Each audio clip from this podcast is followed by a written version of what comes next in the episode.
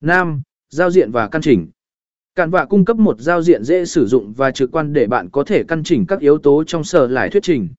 Bạn có thể điều chỉnh kích thước, vị trí và góc quay của các yếu tố. Bạn cũng có thể sử dụng chức năng ở ở để xếp chồng các yếu tố và tạo hiệu ứng độc đáo. 6. Lưu và chia sẻ sở lại thuyết trình. Sau khi hoàn thiện việc tạo sở lại thuyết trình, bạn có thể lưu lại trong cản vạ hoặc xuất file để sử dụng cho các mục đích khác nhau.